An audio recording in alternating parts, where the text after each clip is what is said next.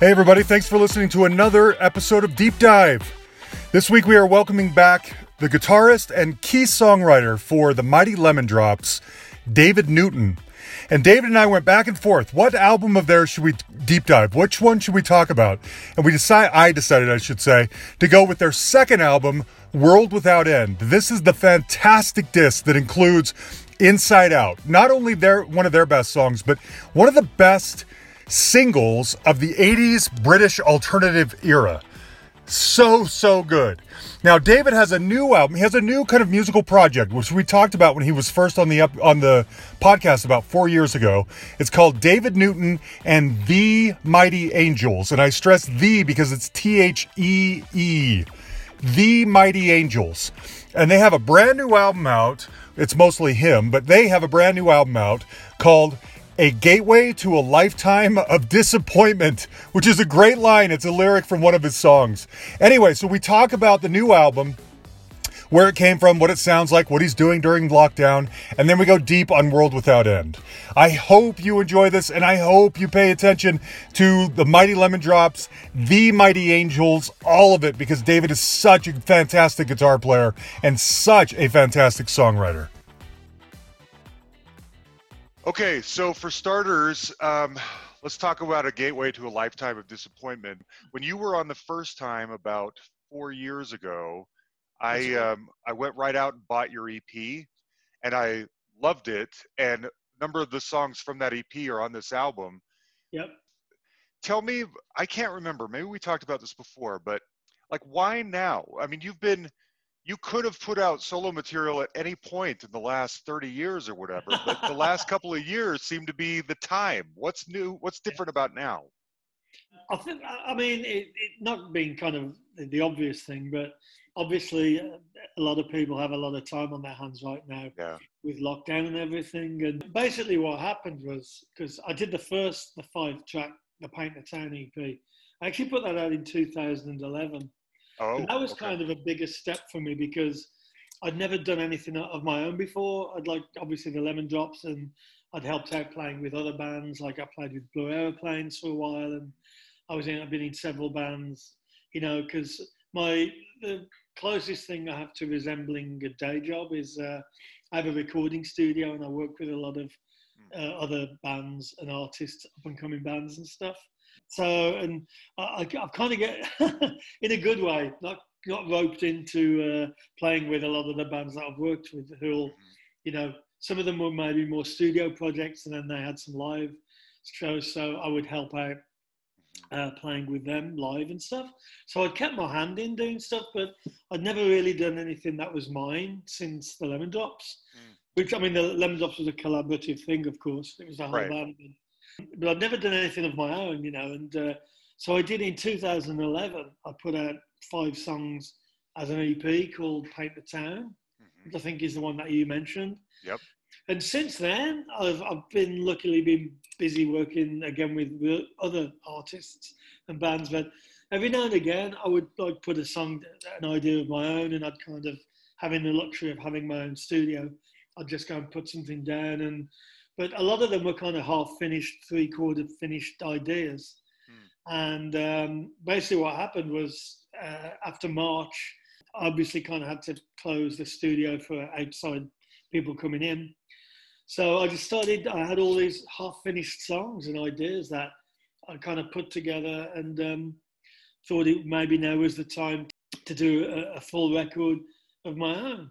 yeah And so, because I didn't have a full album, and, and I didn't really full on kind of, you know, I hate to use words like promote, but the, the Paint the Town EP was kind of a, you know, it was just kind of test the water kind of thing that was, and Yeah. just put some songs out there. So I thought I'd put those songs from that EP together with five five brand new ones, and uh, that's became what is now the i love it uh, uh, uh, gateway to a lifetime of Disappointment. disappointment I couldn't even remember the title. i know it's a long one but that's uh that's such a great line and that's um that's a line a lyric from my first band which It is. the songs on the album, that is which is which is great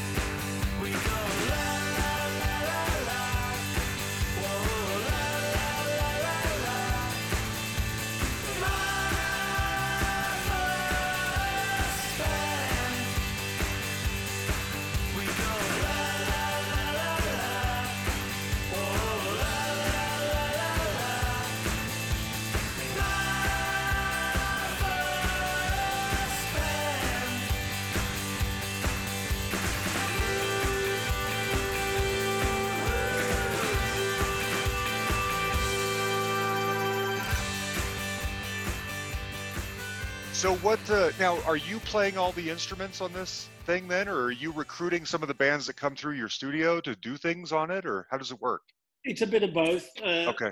The majority of it is, is stuff uh, is, is is me. I'm basically playing guitars, doing lead vocal, which was a new thing for me, by the way. I'd never Yeah. really done that up until the Paint the Town EP. Um, I have some friends on there. You know, I had my friend Nick played drums on uh, half of the tracks, and uh, there's another track um, that I did on there, which is uh, the songs that change our lives, Yeah. which, which is uh, my friend Eddie Argos from Art Brut is on lead vocals. Bubba Marcia, young gifted and black. The Jackson Five, I want you back. Ambition by the Subway Sect, the John Peel Sessions by the Three Facts. These are the songs, the songs that changed our lives.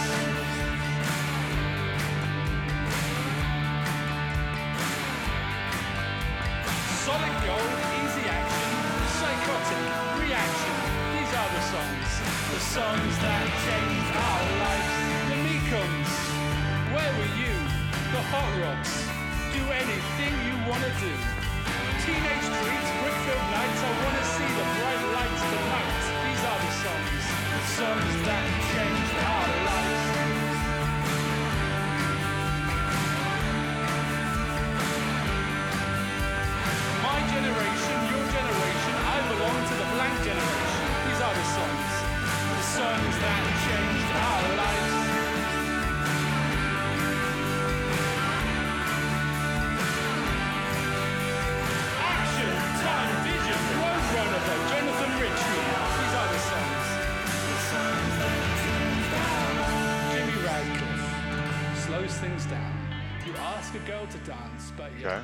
I've actually got um, the drummer on that is a guy named Jeff Sullivan who was in Drivin' N' Cryin'.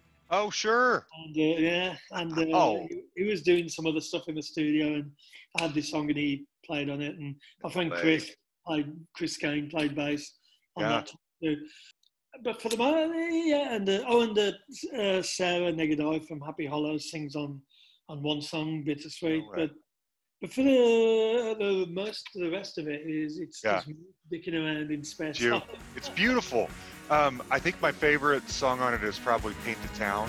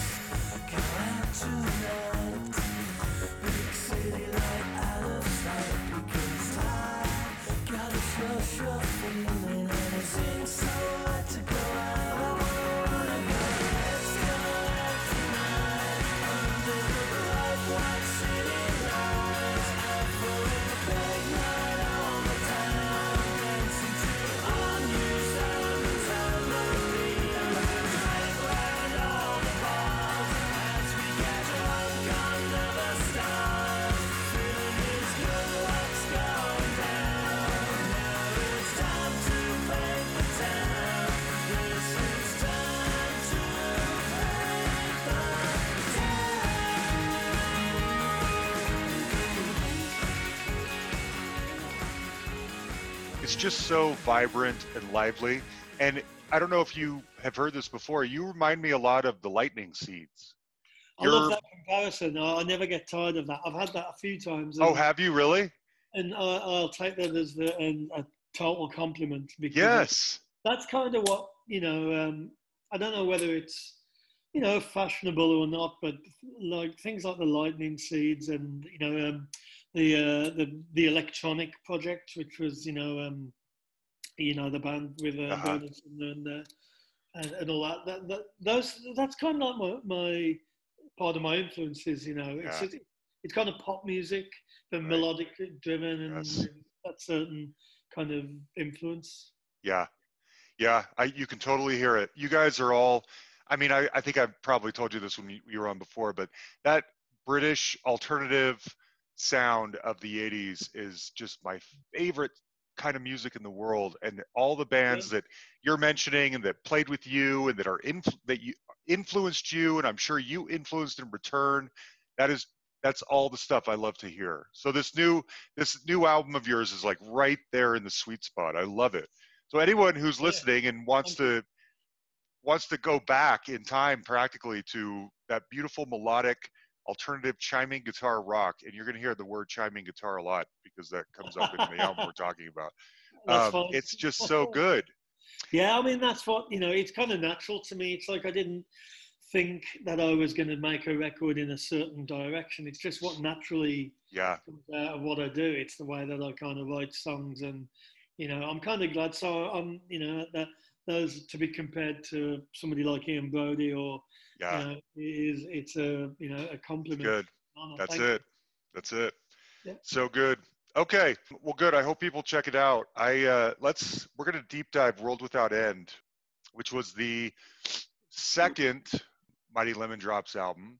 It came out in February of 1988, which means you recorded in 87. And and one of the things I like to find out is, from what I can tell, and I should say there's not I can't there's not a ton of information. I normally like to there's usually it's like some articles and I'll take quotes from articles and I'll insert them in our conversation or reviews.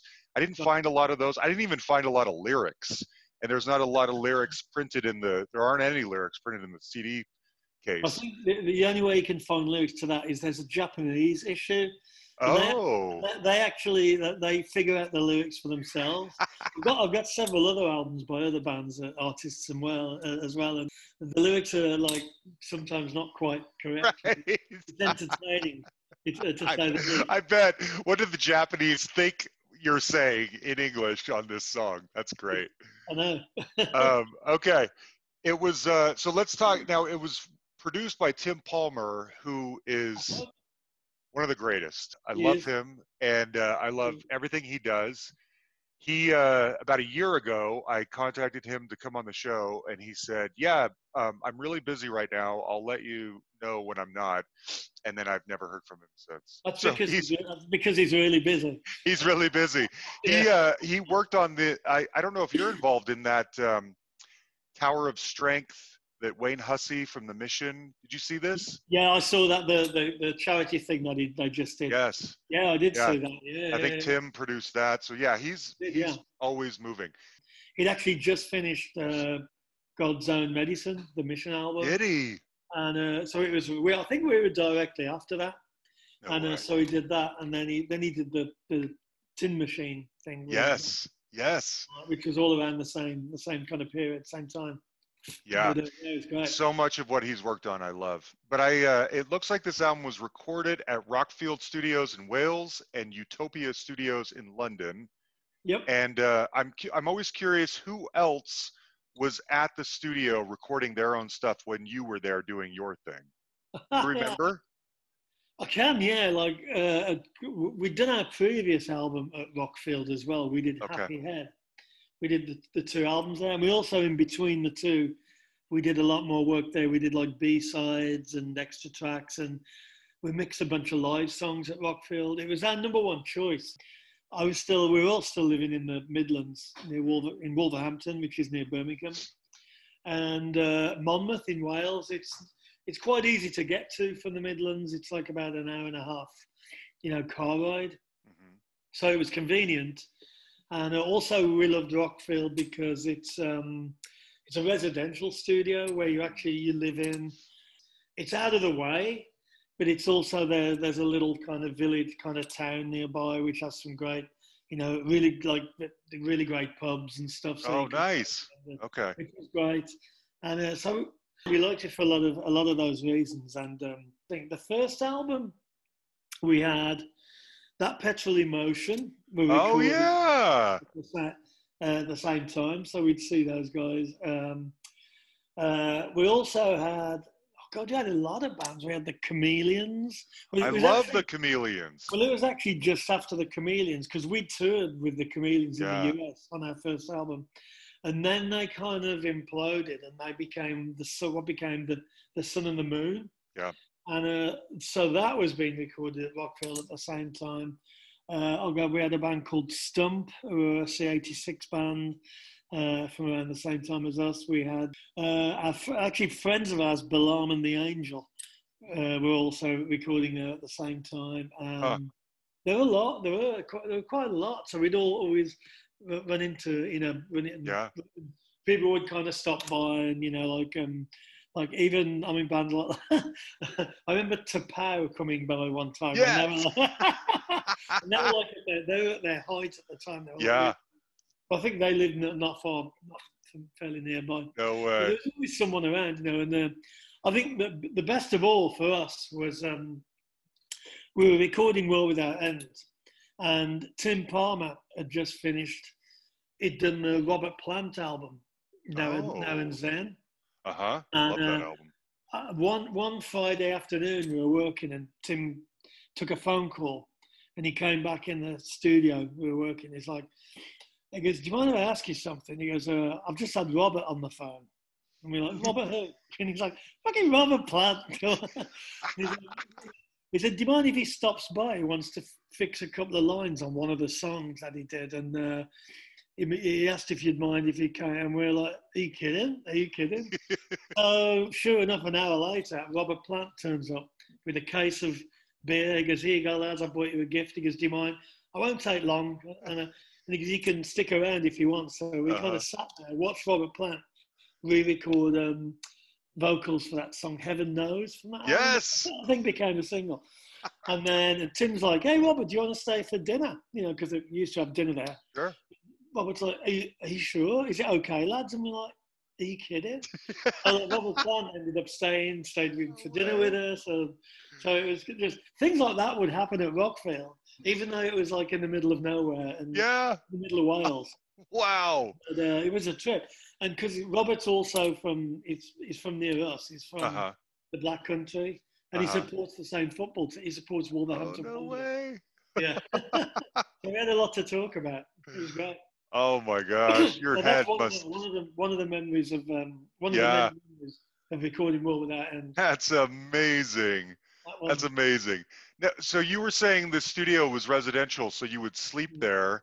If there Mhm. are other bands there recording, I'm just imagining at night, get you guys getting up to all kinds of whatever. It could be, it could be anything from a pillow fight to you know drugs or an orgy. It could be whatever, you know. it wasn't quite that kind of crazy. Um, the only thing, like, kind of not spoiler, uh, but uh, the two, the, the the, the the accommodation to the two studios is separate. so Uh, you know, the, the there's two separate studios. okay. and uh, the accommodation for the one we preferred was actually right next to in the same um, Okay. The, the same building basically whereas the other studio the accommodations a bit of a ways away Got it. uh, we would we, there was a, a communal kind of pool uh, pool tables and areas and Uh-huh. we'd, we'd kind of hang out and play with you know uh, drink beer with bands and stuff but so it was fun really i mean we Yeah. did you know we uh, got to see a lot of bands Wow. Do you ever miss those days? Those big, you know, studios with the kitchens and the pool tables and stuff like they just don't even exist anymore. Everyone just does everything in their house in their home, like I- you. And like me. well, I mean, you, when I say that, I mean you've got your studio in your house. That you know, that's your Uh, kind of your business. It's, it's a separate. It's not in the actual house. It's um, Oh, I see. Okay. with a two-car garage that I Okay. but I mean, yeah, I do think of that quite a bit because a lot of those bigger studios did they did close when Yeah. uh, the people could realize that they could do stuff at their own. But having said that, you there's something about a bigger space where you can have a full band playing Yeah. together Yeah. loudly, and you know, you that, that for one you can't do at home. Yeah. Okay. But that's Yeah. what Rockfield was. Somewhere like Rockfield was was great, great for. That's wild. And I don't know if you, are you aware of this, but you know there was there's a film, a documentary on Rockfield that came No. out. Yeah, a couple of months ago. You can find it. It's a, I think it's online now. I'm not sure that it's available legally in the Uh-huh. US. You can you can find it though. Okay. But it was actually it was it was shown on TV in the UK. Oh, nice. and it was, it was supposed to premiere at South by Southwest this Oh, year, but then sure. lockdown happened and it got got cancelled. But Okay. uh, but I have seen it, and it's it's it's a really really good uh, good documentary. Great.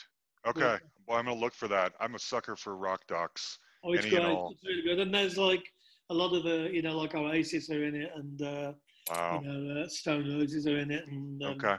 people who like the early people from Rockfield, like Dave Edmunds, who was one of the kind of the first. He was kind of involved in it from the beginning, Yeah. and uh, so it's good. It's worth watching. Okay. Okay. Well, let's go track by track. Uh, I will say one thing. I, you know, it's funny. I, you and I were going back and forth about whether to do this album or Laughter, and and I'm, I'm Mm. consistently stumped on which one I like better. Yeah, brilliant. Yeah, I love them both so much, and and most often I lean a little bit more toward Laughter and liking a little uh, Laughter a little bit more. So I thought, well, I'll listen to them both again to get ready and decide. And uh, I still love them both, but I think I'm leaning toward this one. It's it could depending on the day. I can't tell you which one I love more. They're both so incredible. But this one, uh, it kicks off with probably the signature Mighty Lemon Drop song, "Inside Out," and it's one of the best alternative rock singles. One of the best singles ever.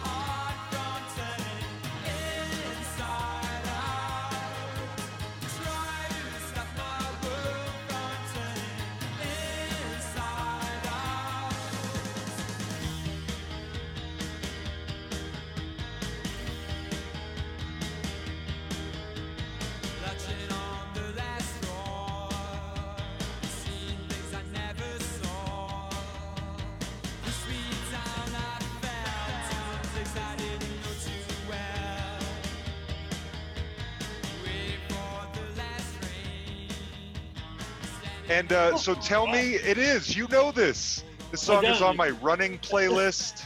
I love it. How? What was the inspiration for Inside Out? Well, the, the one thing I should point out before we go on is the difference between World Without End and Laughter is for the first, the big from the beginning of the band up until the end of World Without End, uh, the the two main songwriters in the band there was myself and Tony Linehan, the bass player, and so we we both would kind of write songs like, you know, I'd have a song and then Tony would kind of fine tune it the other way around. The difference with Laughter was Tony was not in the band any longer, and it was I actually wrote most of the songs on Laughter myself. So that's a fundamental difference Got it. between the two albums. Whereas World Without End was still a collaborative effort, like it was half written by me and half written by Tony, Got it. pretty much. Um, Are you uh, typically a music guy or a lyric guy? Uh, I'm a music guy. uh, Okay. Really, and uh, you know, uh, I do write. I pretty much I do write lyrics, but uh, you know, I kind of prefer it when somebody else Okay. write the lyrics. But, Okay. but Inside Out was uh, that one. That one was pretty much pretty much me. Like I, I had the idea of the the, the chord progression and the hook for the chorus, and I, I kind of wrote a lot of that myself at home. Then ge- generally, what we would do was. Um, I had like a, both Tony and I had um, four track Portastudios, and we'd do rough demos at home, and then we'd show them, present them to uh, you know Paul and Keith, and then we would go into our rehearsal room and you know rehearse them, get all the parts into shape. Then we were going to, there was a, a I guess a, a demo studio in uh, in Birmingham where we used to rehearse and we do like basic rough, like super rough. We do like three or four songs in a day, Mhm. like actual band demos Yeah. before, you know, and then we'd, in the case of World Without End, we'd give them to Tim, Tim Palmer, Mhm. and then we'd do, you know, pre-production. We'd get in a fine tune, knock bits out. Yeah, that bit there, you don't need that. Mhm. You know, Tim would make suggestions. you know, you could do a bit more with that there, do this, Yeah. blah blah blah. So th- then that's the collaborative pre, you know, kind of pre-production stage. Mm, We'll be doing that, and then by the time we got to Rockfield Studios, we kind of got everything into shape. okay. And I mean, that's how world, that's how uh, Inside Out came together. Started as a four track, demoed Wow. it at uh, Yeah. in Birmingham, and then knocked it into shape with Tim. Yeah, just kept progressing. I never like questions like this, but I'm going to ask this one anyway. When you wrote it or when you were listening to the playback or whatever, were you thinking to yourself, we're really onto something here? This is going to be. Do you feel like it's your signature song? Do you feel like it's the. Was there any idea of that? Well, you, you don't know really. I mean, if that's an interesting question, but it's. I think in our case, I, I don't think you ever wake up in the morning. At least I, I don't, or Uh-huh. uh, Tony would never wake up in the morning and think, right, today's the day to write the single. right. You know, right. Right. That's kind of putting, not putting, pre- it, it is putting pressure on yourself to do that. Yeah. But um, you know, I mean, we would, you just kind of put songs together, and but it does kind of become apparent once you get into the studio Yeah. Which ones are going to be. You know, this this sounds more like a single, and you know, we'd never like kind of we tried not to put. We just try and write like ten songs. Yeah. You know, Yeah. not like let's you know.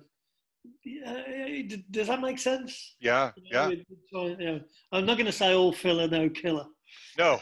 or the Well, other way around. sure. Um, okay, let's see. Um, some of the things, some of the hallmarks of this song that I really like. Obviously, the fade in is great. The um, there's really great backing vocals. Are you singing backing vocals? Is Paul, you know, just doubled or tripled? How does that Uh, let, me think. Let me think on that one. I think that's Paul doing everything on Inside Okay. Out. Okay. Yeah, a lot of them were, um, you know, 'cause comparing to the demo, you know, a lot. I think quite a few. A lot of that was Tim's suggestions. Okay. The kind of that to, to emphasise certain parts and lines Okay. and the inside out. I'd have to go back and listen to the demo, but um, Okay. but I Um, think that might have been Paul doing a lot of the backing vocals on that. probably was. It wasn't Um, always the case, but it was. You know, I think on Ins- on Inside Out it was. Okay. There's like a s- you got to hear the sound of his, yeah. his voice. You know. Yeah. There's a like a spoken word midsection. Does that when you're writing the song, is that does Um, like where does the idea for that come from? I think that was in there from the beginning. You know. Really? So you when you're writing the song, you guys have the idea to insert this kind of spoken midsection a little bit. It's not spoken, but you know what I'm saying. Yeah, I think so. Yeah, I Okay. think at that point, I think with the first album with Happy Head, it was more like because we were a, glorified garage band in some ways. Uh-huh. We just like literally, because a lot of the songs on Happy Head, the previous album, were written before we had a record. We never thought in a million years we Uh-huh. would get a record deal when we wrote songs like Like an Angel and Sure. Happy Head and all that. Whereas I think on World Without End, we kind of, you know, we, we, we'd already made an album. It was subconsciously there that it was going to be at a, on an album and Yeah. might be a single. Okay. Whereas when we- wrote the songs for Happy Head, Who it knew? was just, they were just songs to. That's what we had. Yeah. yeah, yeah. Uh, okay, track two, one by one.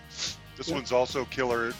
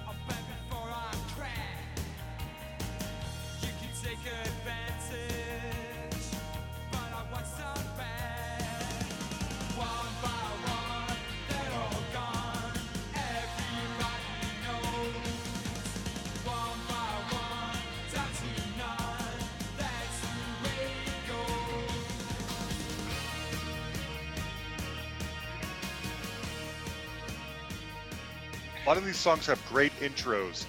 It's heavy bass, chiming guitar, big drums.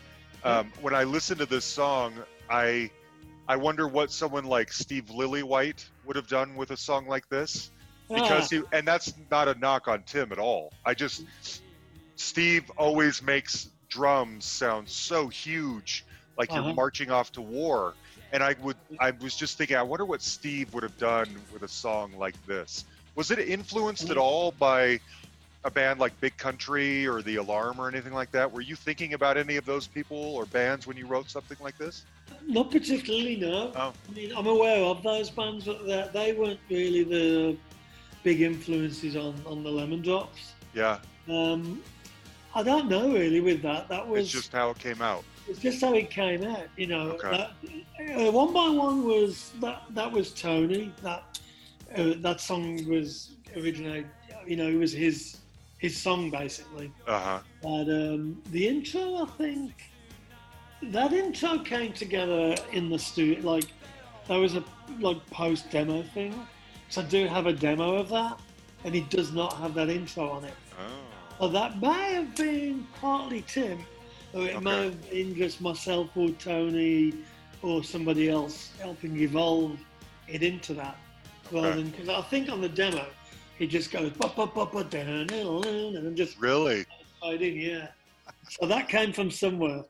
But that's a There's- good question. It was 30 years ago. Yeah, no kidding. I understand. I understand.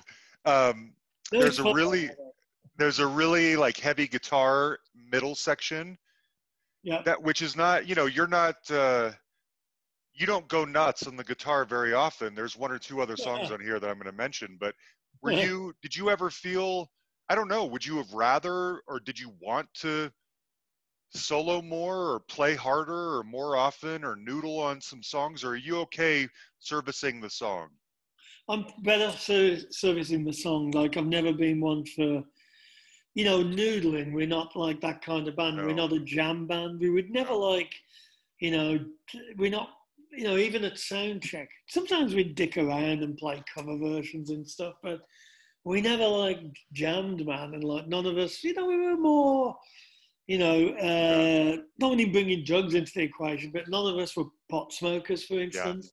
okay You know, if we did, you know, I don't know, uh-huh. drugs, it was more of an up thing than a Yeah. sort of mellow out kind of thing, you know. Uh, so, but everything was quite, you know, I mean, not dis- I mean, disciplined to some degree. There was no no real no jamming involved. We weren't, Yeah. we of those kind of bands. it wouldn't it have was all quite disciplined, really. you yeah it wouldn't have made sense. I mean, it, these songs don't need guitar solos, but I'm wondering if you, as a guitar player, sometimes are like feeling constrained, like I really got to express myself more in these songs. But it sounds like you don't. You're Well, fine. there are, there, there are on some of the tracks on the album. There's my idea of a solo is a, is a guitar playing a melody. Ah, not, there you go. noodling off like kind of. There you go. going. I mean, I can't even do. You can't see that work I'm doing. What with my fingers. I mean, I, I've never really had any interest in doing that. I would rather write a melody, Good. do gymnastics with my. I'm with you on that. I'm with you. Um, I okay. think it's, Yeah. it's more difficult. You know, you can you can go to uh, the mu- in here. You have the Musicians Institute or whatever, or you know, uh, uh, one of those music schools, and they can teach you how to like go do all this fast stuff, but they can't really teach you how to write a song. Yeah. You know, it kind of Yeah. comes from somewhere. I mean, I guess you can. They can, you know, the. I guess there is a, a method kind of to it, but Well, it seems like it it they can enhance a talent that's already there. I don't know that they could Yeah. like I can't write a song. I don't think I could go to school and learn how to write a great song. But if I had a natural ability, this would but teach me how to be better. yeah. Yes. But the- Well, the thing is, is, and I'm not, I'm not bagging on things like Musicians Institute, but they sell it that they can. Yeah, That they, true. That any, they will take anybody's twenty thousand, thirty thousand dollars, whatever it costs, on the premise that they think they can turn you into a, a great songwriter. And I don't think that's that's possible. That's Yeah. just me personally. You know? I think you're None probably us- right. I mean, none of the Rolling Stones went to, no, the Kinks went to uh, Musicians Institute, or Right. Ray Davies didn't, did he? You know. no, not necessary. Um, okay, track three and everything you do. Yep. This song is beautiful. It's pretty epic.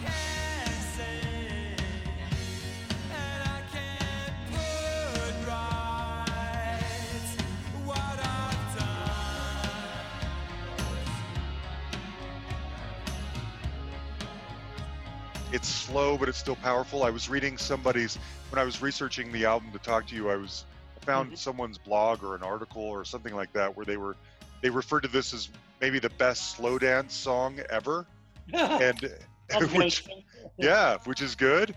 And um, once again, the the drums, Keith's drums and uh, Tony's bass work so well together on this. There's a real, I hear a lot of like Cocteau Twins, that Yeah. sort of you know shimmering sound. Lush is another Yeah. band I hear. Um, not those Lush, I think was even after you, but just that beautiful shimmering guitar sound. What can you remember about this? Was it was it uh, influenced? Was it uh, inspired by somebody in particular? Uh, I don't know. That that song was pretty much me. I came up Really? with that. Like I wrote that. I wrote the guitar riff. Uh, Tim made it sparkle. Tim Palmer. Yeah, He gave it There that kind of that sparkly kind of, you know, not Cocteau Twinsy. It's a little bit of that. I can see that a little. Uh, that wasn't the intention to, to, to have it to sound like that. Um, again, there's a, there is a demo of that in existence, and it's it's the same song, but there's less effects on the guitar. Sure. So that, that, one, that one was pretty much finished by the time we got to the studio with that one. the demo, that, that Tim definitely bought a lot out of it, Okay. but um, it was kind of complete, you know. And I just bought uh, an, an EBow as well. I don't know if you know what that is. oh It's, yeah, uh, I do. yeah, and that's I use that on the middle section and the end section. Really? Yeah. So that was me showcasing my new purchase. And- Your new toy. But it's funny too because uh, Tim had just done the Missions album, and uh, Simon Hinkler, the guitar player, uses a lot of E. But in fact, on the opening track from God's Own Medicine, is it Wasteland? That's Yeah. EBow is the prominent. Oh, you're right. The intro to that guitar as well. Yeah. That was uh, 1987, the year of the EBow. it's great. So there's a one of the this was one of the songs I could find some lyrics for, and it does say, I mean you can hear it in there. Can't go through this hell again. Were you going through hell at the time? I mean, some of your songs are kind of dour, but you're a happy guy. Yeah. um, I don't know. I don't- was that song? I think "Can't Go Through That Hell Again" was from "Fall Down Like the Rain." I think. Was it? Oh, I thought I uh, maybe that I, I think couldn't. so. Uh, Okay. yeah, no. I, everything you do is more uplifting. Yeah. Uh, Why did I write that down? I would I go got bad information. I got bad. No worries. But it's it, uh, it's more um, in everything you do is more. You know, I would go to any lengths to uh, do everything to be Yeah. in everything you do. yeah, basically. yeah. That sounds so soft. It's so good. um, yeah, this the first. I mean, every track on this album is great, but the first three just knock you out one by one. Okay, track four. Hear me call.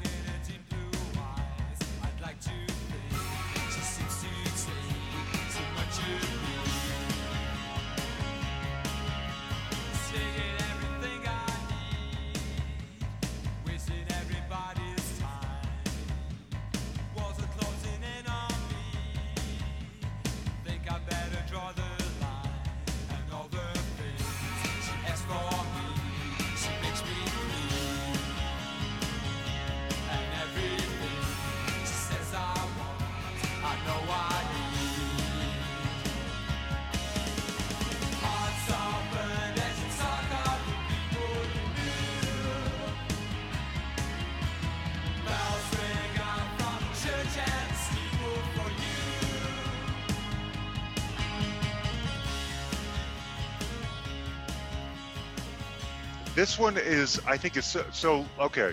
There's a slight elephant in the room. You guys, whenever I look you up, you constantly get a, uh, compared to Echo and the Bunnymen, which Mhm. is uh, to me really unfair. I mean, Yeah. yes, there's a similarity there, but there's a similarity between all. Uh, like I said, there's some similarities with the Cocteau Twins. There's some similarities Yeah. with the Psychedelic Furs.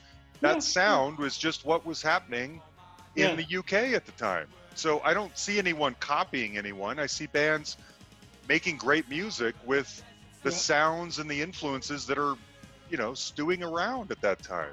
I, I- think what it is is because, you know, if, if you look at what happened, because we're of the age, you know, the bands like the Bunnymen, Psychedelic Furs, they were like a couple of years older than what we are, but basically the same, a similar generation.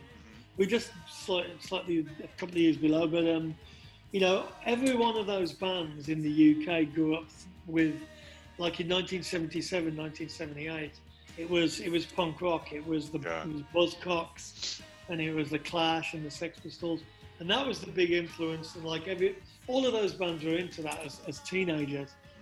And then in after that there was what the post punk thing, which was when you had bands like Bunnymen, Teardrop Explodes, Julian Cope, Psychedelic Furs, which were bands who had come through the punk thing, but didn't want to they wanted to evolve from that. And so there, there was a lot of kind of 60s influences, like the, the Velvet Underground and the Doors, Yeah. that. And so then the Lemon Drops was kind of a step the next kind of one down, whereas we would we basically took from from all of that from Right. from the 60s stuff, from the, you know, the, the those Nuggets compilation albums, the Yeah. garage punk stuff. And there was there was still a bit of a, a punk and a post punk influence with us. So it was a combination. We all had the same kind of influences, really. Yeah. know, Yeah. That makes sense to me. This song I feel like has uh the the chorus doesn't it goes in a weird way. Like you wouldn't uh such odd uh like chords, the you those aren't the notes that you think you're going to hear in a chorus, but that's what it does. And uh so I, I it's weird. It doesn't really have a chorus. It kind of has. true. It, it kind of has two sections. There's the verse section, and then there's the that that second section, and then there's a third middle section, Yeah. and then he kind of goes back to that. But um, yeah, yeah, I don't know. It is. It's a. Uh, that was me. That was one of my songs, pretty much. Okay. I have no idea what I was thinking of at that well it's a really unique spin like i said you Yeah. you know when you're a music lover and you hear songs on the radio you kind of learn to anticipate where a chord or a you know a note might go and that Yeah. one goes in a different direction than any song i can think of you know Mhm. just on that you that one that Yeah. part you know that doesn't i don't know i can't think of another song that does it quite like that right. Uh, I don't know where That that, came some from. bolt of bolt of inspiration for you I think so. Yeah. I mean, but it was. Uh, Yeah, that Okay. was you know that was one which I mean I guess that was never really would have been shortlisted as a single. Right. But I think it works well in, in Yeah. the rest of the album and Yeah. if it fits in, you know. It's great. Okay, track five is No Bounds.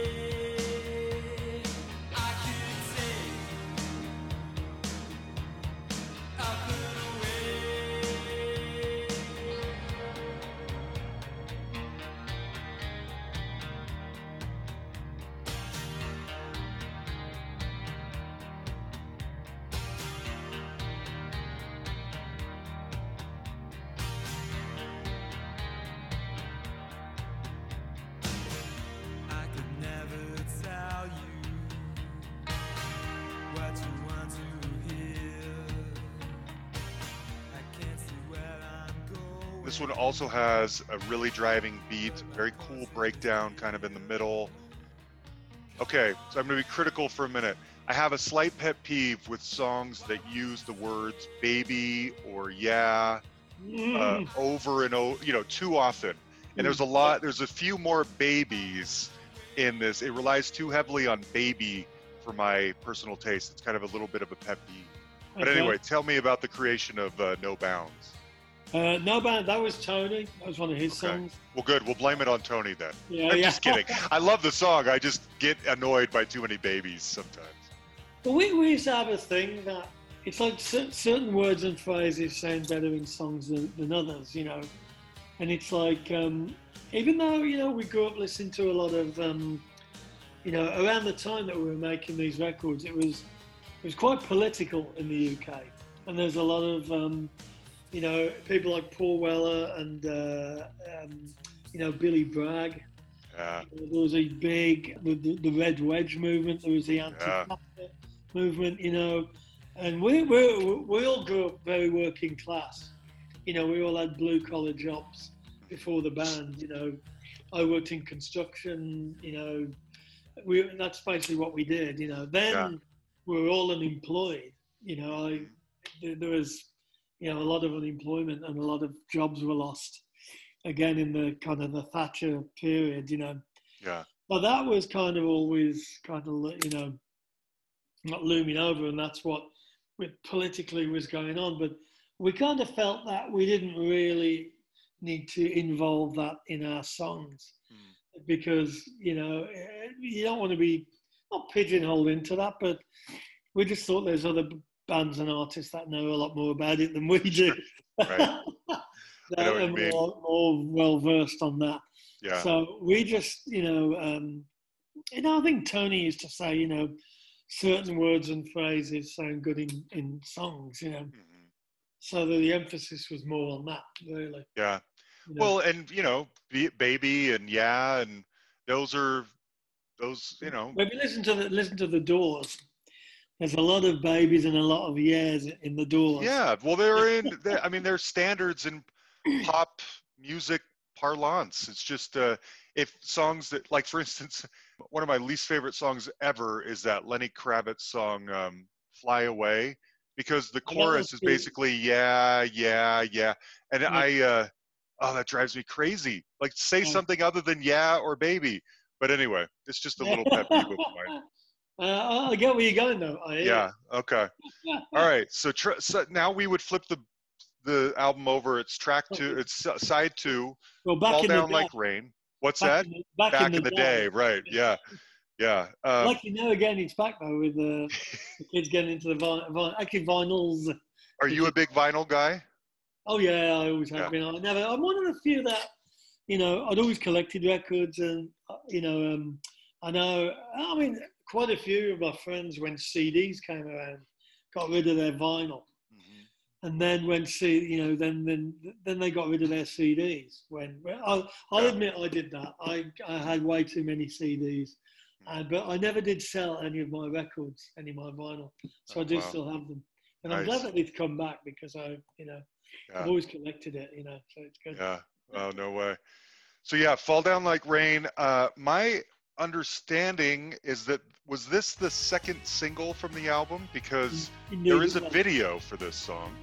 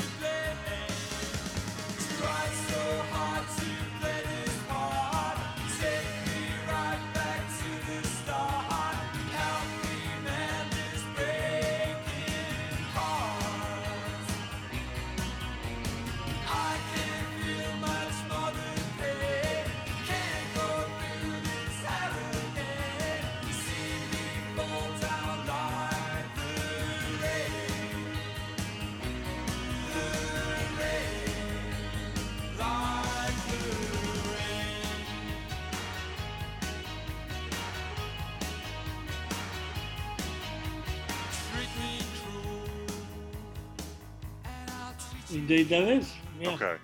We actually, for the single, we actually re- we re-recorded some of it.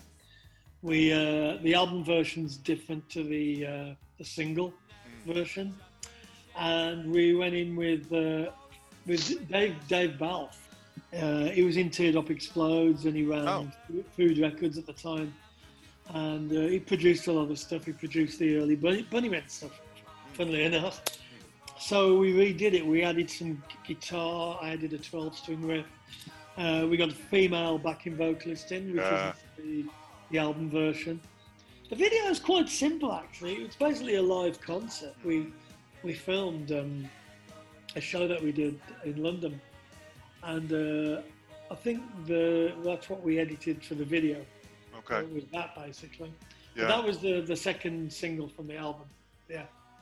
Who uh, who makes singles decisions? Did you guys have a say in this? Did you pick it? Did Tim? Did the label? a lot of it's the record company. Okay. You do have a say in it. If you really, you know, we were quite lucky that we, when we, we actually signed two separate record deals. In the US, we were on Sire Records. In the UK, we were on in the UK and Europe, we were on Chrysalis Records, and we were quite fortunate. We we had quite a bit of input in in what we, you know, what was chosen as a single and that. If we if we really, really didn't want something, Mm. we could have probably got our way. Okay. But, but it, normally, we we were quite lucky that the people we worked with were on the same page as what we are. Yeah. And it was like, you know, you couldn't argue that Inside Out was, that's probably the single for the album, you know? Right. Right. And I mean, we all thought it, and the record label thought it. So there was no butting of heads, you know? Sure. So, but we Okay. said we fall down like the rain, you know. It was the record label said that should probably be the second single, and we just went, yeah, Yeah. Okay. Well, it's a it's a it's more of a rocker for sure, and uh, there's a really big chorus. And um, did you? I don't even know. You know, Inside Out on none of these songs get played as often as I would like to hear them played on the radio Uh-huh. to this Right. day. But if you're going to hear one, you'd probably hear Inside Out. Was Fall Yeah. Down Like the Rain, was that getting good airplay? Was it getting traction in the UK or in the US or anywhere? It did okay. It didn't Okay. do as well as uh, Inside Out. I think Yeah. Inside Out was a hard one to follow Yeah. because it got so much. It was, you know, the cl- I mean, it was like a, a minor hit worldwide. It was wasn't a major hit anywhere, unfortunately. Yeah. But it was um, it was kind of a, you know. So I mean, Fall Down Like the Rain was the obvious one for that, but whether it was going to achieve the what Inside Out did was Yeah. um, was always let's just you just give it a go. You put it Sure. out, see what occurs, you know. But Yeah. it did okay. It got some radio play, you know, Good. and all that. But um, it didn't do what Inside Out did. But Yeah. Was there a third single?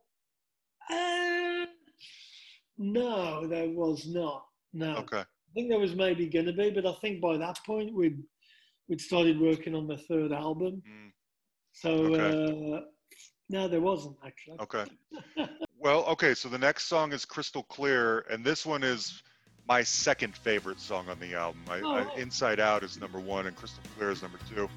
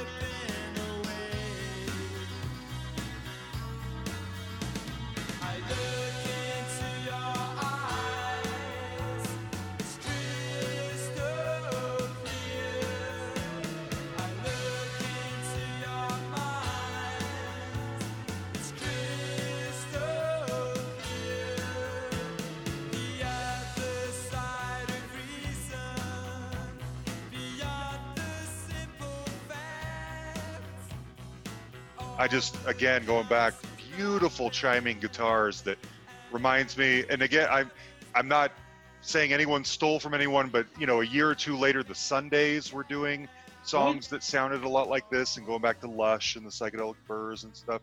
Paul Right. gives a really beautiful, pleading vocal performance on this one. One thing I'm curious about. So I had the producer Don Dixon on here a couple of years ago. Yeah, he, you know, he produced those REM albums and stuff.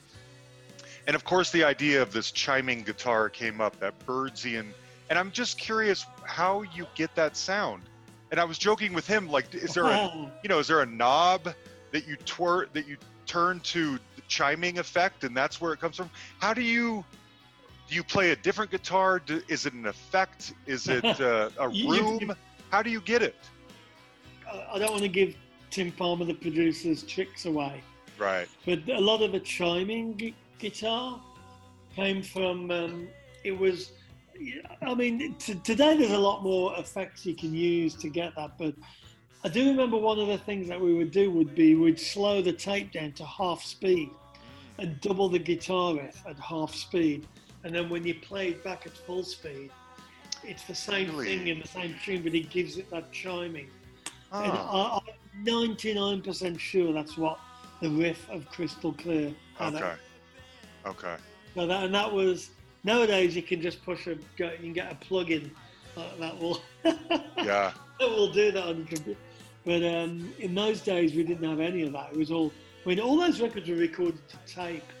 You know Uh-huh. there was no uh, Pro Tools, no digital chopping things around. You know, if Yeah. anything was chopped around, it was literally with with um you know a, a knife, not a knife, a, Yeah. um, The Stanley box cutters or whatever it is. Yeah. Yeah. and then you know glued together. Yeah. Wow. Does Paul do like I mentioned his vocal on this song I think is just so gorgeous and uh, powerful. Did he, does he have any tricks? Does he have a thing he do he does before he sings? Does he like drink tea? Does he gargle something? Does he do vocal exercises? Anything like that? Probably a single malt scotch in the late at night. That's think- how I he think- prepares for the day. Well, I'm trying to think because um, I, I I think that he did the vocal to Crystal Clear. I don't think I was there. Really? It was I had a family event to go to, and I, I was given the evening off. So I actually went down to London for uh, uh, someone's birthday. I know that sounds terrible, but, um, but I know that basically what we would do because at, at Rockfield, Uh-huh. you know, we'd, we'd, we'd we'd work decent hours. We'd, we'd get up at like nine or 10, we'd have breakfast. We'd work through to like five or six o'clock. Then we'd have a break. Then we'd have dinner Mm. at around 6.37. And then we'd either do a couple of hours, do a bit more. And that's when, you know, because after dinner, you know, maybe we'd like, you know, had wine with dinner and stuff. And Uh-huh. so that's when we'd kind of loosen up a bit and do some fun stuff. Sometimes we'd just take a break and go down into the village and go to the pub or something. But but uh, quite a few of the vocals were done later at night when. Okay. you know, and I'm but I'm pretty That- sure that's um that's how Paul did Okay. That kind of makes sense. I mean, if if you're the lead singer, I maybe you'd prefer being on your own. No one else needs to be there to play the instruments. You probably just have the room to yourself and kind of concentrate. I would probably be the same if I was a lead singer. Um, yeah, it's like with me when I work with with bands. You know, it's sometimes it's not you're not going to get the best out of a, a vocalist at eleven o'clock in the morning. Right. Right. You know, it's like you, you're going to have to like kind of warm up and a bit later in the day, and then they'll kind of feel it a little more. Yeah. That makes But sense. uh, I, can't, I can't recall on World Without End doing many vocals in broad daylight. Yeah. I think a I lot could of see that. were, were done later. Okay. later I can see that. In the early evening. Okay. The next track is uh, "Hollow Inside."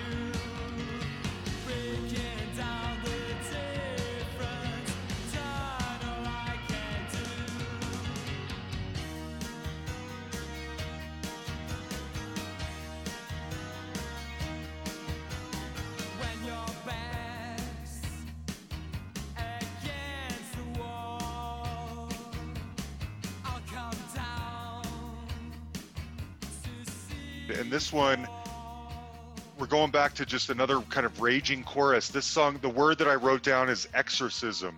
This song sounds like having to kind of exercise or purge something from inside the deny, deny parts. Yeah. What's the story with Hollow Inside?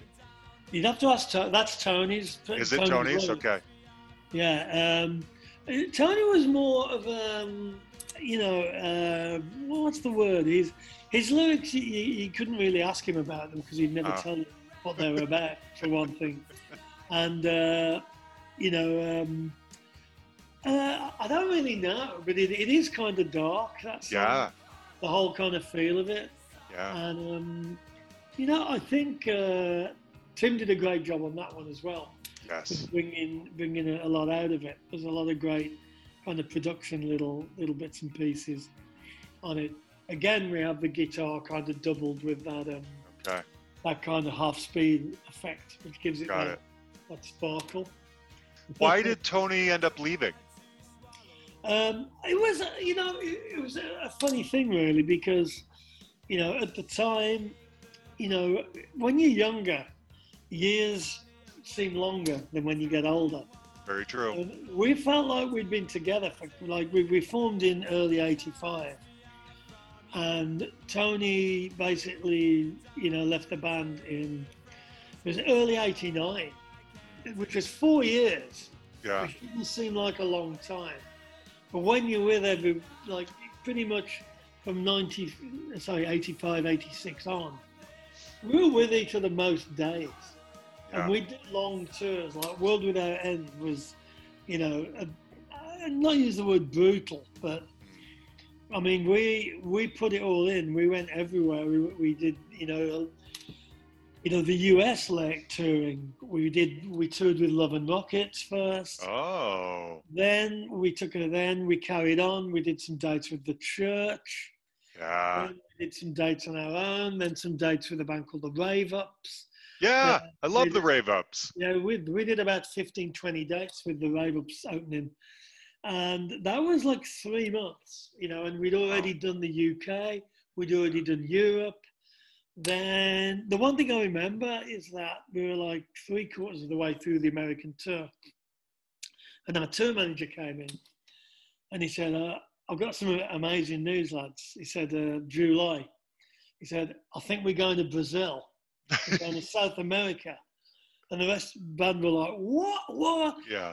Tony and, and Tony's like, oh fuck. He's like, I just want to. Can we just have a break. Can't we just go go home? So I mean, that, and that, I'm not having a pop at Tony for that. But No, I mean, I- I understand. Idea of what that's kind of what he gets to be like. It's like Yeah. You know, and you know, and in recent years, 'cause I'm really good friends with Tony now, you know, and Hmm. he said he was one of the biggest mistakes of his life was Really? leave the band, but it's just like you know, things had happened. You know, he moved on. He was a couple of years older than me. Hmm. He was he just got married, you know, he just Mhm. bought a house, and you know, he just wanted a bit of time off. Yeah. And, you know, and and instead of jumping up and down and doing cartwheels at the prospect of going to Brazil, hmm it's just like, oh, can I just? Yeah. One more thing. off? Yeah. So they gets like that, you know. I could see it. Did he go? Did he stay in music, or did he go legit? Did he go uh, He get a regular job? He, he got a really good job. You know, he's a yeah. Ah, he really got a proper, uh, proper, proper job. Huh? Wow. Okay. Good for Tony. But he still keeps a hand in music. You know, he still plays a bit and stuff. And Good. uh, we even, uh, I mean, this is going going forward in so we, we we even did a reunion gig like uh, in 2000. So there's like no, Good. know, but but Tony did say to me, I mean, not even wasn't even that long after the band finished. You know, we lost touch because I, I moved to America in '95 and I started. I saw Tony again in like it was only a couple of years later, like '97. And he said the biggest regret of his Yeah. life was leaving the band. Yeah. You know, he said, I, I, he just said, I can't explain it. I don't know. Yeah. I just, I just couldn't. I was, it was driving me crazy. I was either going to go insane or, you know. And he said, but looking back, it was a mistake. Yeah. And I just said, yeah, I understand it. Don't, you know, no Yeah. odd feelings. Yeah. But, um, so yeah, so there was, you know, there was all this was kind of, you know, um, Sure. Well, it's got to be taxing being on the road that long, and you're young, and you're with Well, the we same dudes all the time. Well, we'd started working on, on what was going to become Laughter. Tony actually plays on two of the songs on Laughter. Oh, okay. uh, we recorded because we, we did a big tour again with the Mission UK. Yeah. They were so big. We, we, we, we did a tour with them at the end of uh, 1988. We played like, like Wembley, for instance, in London. Whoa. That's how big they were. Nice. Like 12,000 people or whatever. Yeah. And, uh, that was Tony's last gig, by the way. It was Wembley. Oh. Wembley Wow. What a way to go out. I know. That's wild. So that was an exhausting year, you know. Yeah. I bet. I know we've jumped forward from finishing uh, finishing off the album, but uh, 'cause I know No, that's great. Um, do that. do you guys get i would imagine you guys would get offers to reunite periodically i mean we do, yeah. at least in the uk right let why not do it once in a why not do it more often it's a bucket of money Uh, it, it is, yeah. I mean, it's it's you know, logistics right now. I mean, everybody lives in different parts of the world. For one thing, I'm I'm talking to you in Burbank, California. You know, right right uh, the rest of the band, you know, so in the UK. Tony had been living. He was working in New Zealand for a while. oh wow He's back in London now. You know, Keith's in Birmingham, Paul's in all that. You know, it's uh, we we do, we do we get offered stuff all the time, but yeah I don't know. We'll see. Um, maybe the time will be right and everything will Oh. come together. please do it Really. okay uh the now we're up to closer to you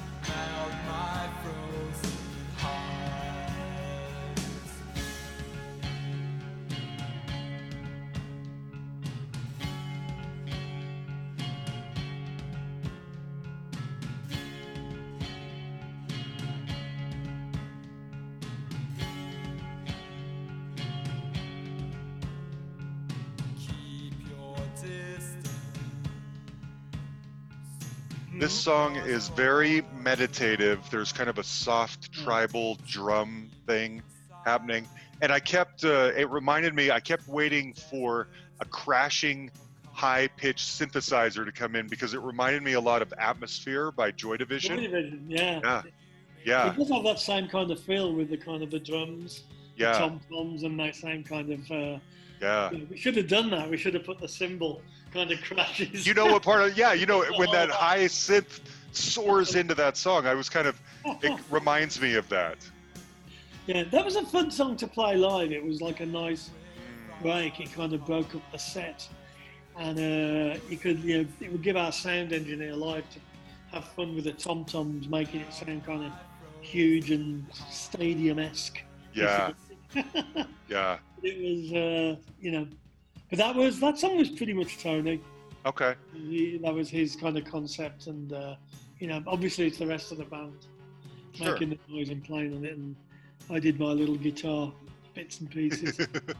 And, were uh, you uh, were you a Joy Division fan? Did you ever see them live or anything like Uh, that? Yeah, I did. Yeah, some supported Buzzcocks in Ooh. Birmingham in, in um, 79, 80, just Ah. just before they, they they were actually they were kind of breaking at that point, breaking as in getting more more popular. Uh huh. And um, but uh, I didn't see them. Re- some of my slightly older friends saw them really early on, and uh, actually, and our tour manager Terry Mason was actually. this is a funny story, but he was actually the original drummer in Warsaw, which became Joy Division. Yeah. Then, then he became Joy Division's manager. Then he became Joy Division's. Tour, he, kept getting demoted as the years years progressed. Then he was their tour manager. Then he was New Order's tour manager, and uh, so he would give us uh, countless, you know, tales and uh, Uh-huh. anecdotes of all the, uh, you know. Uh, That's the, hilarious. I mean, it's really funny because everybody would, cons- you know, perceive them as being these really kind of moody, dour Yeah. Kind of, t- which is really not the case at all. Some of the stories that Terry told us were were unbelievable. Know, I read um, Peter Hook's book. Uh, he wrote uh, he wrote a giant book on Joy Division and a giant book on New Order, and I've read the New That's right. Order book. And yeah, he's anything but you know Oh, yeah, down and depressive. He's a he's a party Oh, guy. Oh yeah, we used to. We, some of the stories I couldn't repeat. I believe it. I believe it. You could tell. He, I'm sure he did. Yeah, I'm sure he did. Um, okay, second to last track is Breaking Down. Back to the driving beat and bass.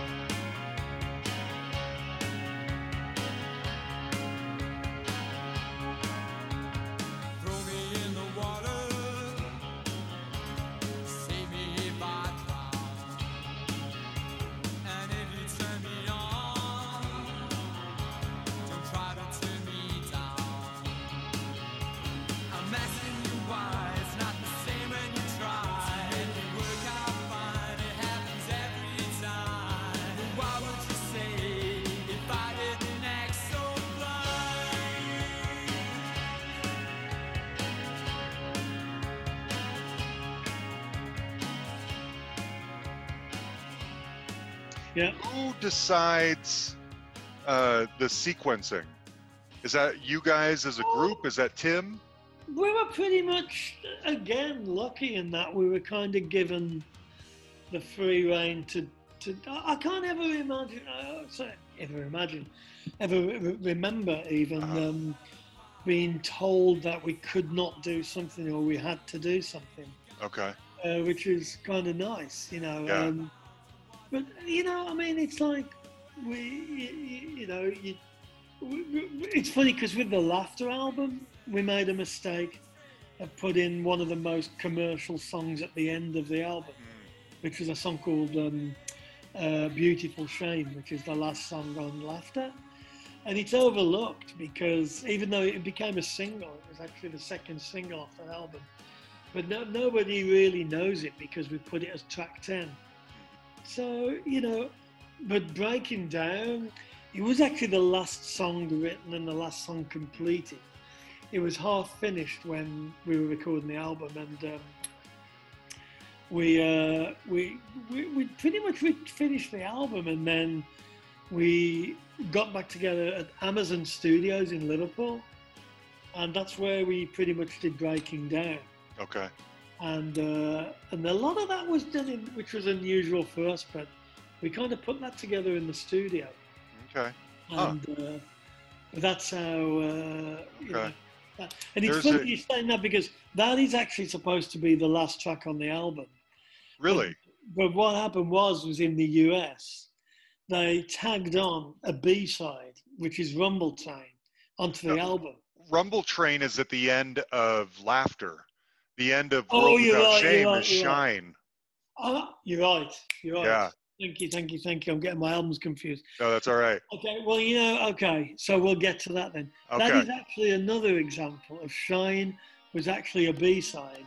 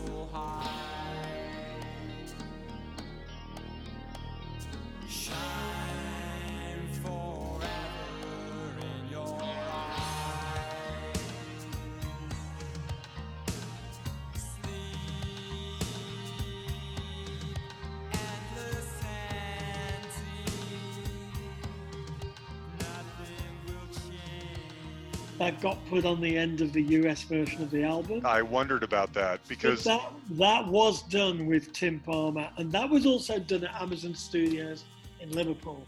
Shine was. Yeah, and I Yeah. actually love that track. That was I do too. that There's was. pe- uh, I got uh, I got to give Tim massive credit for that because he, you know, that that song. I think that was Tony pretty much. a Okay. lot of it.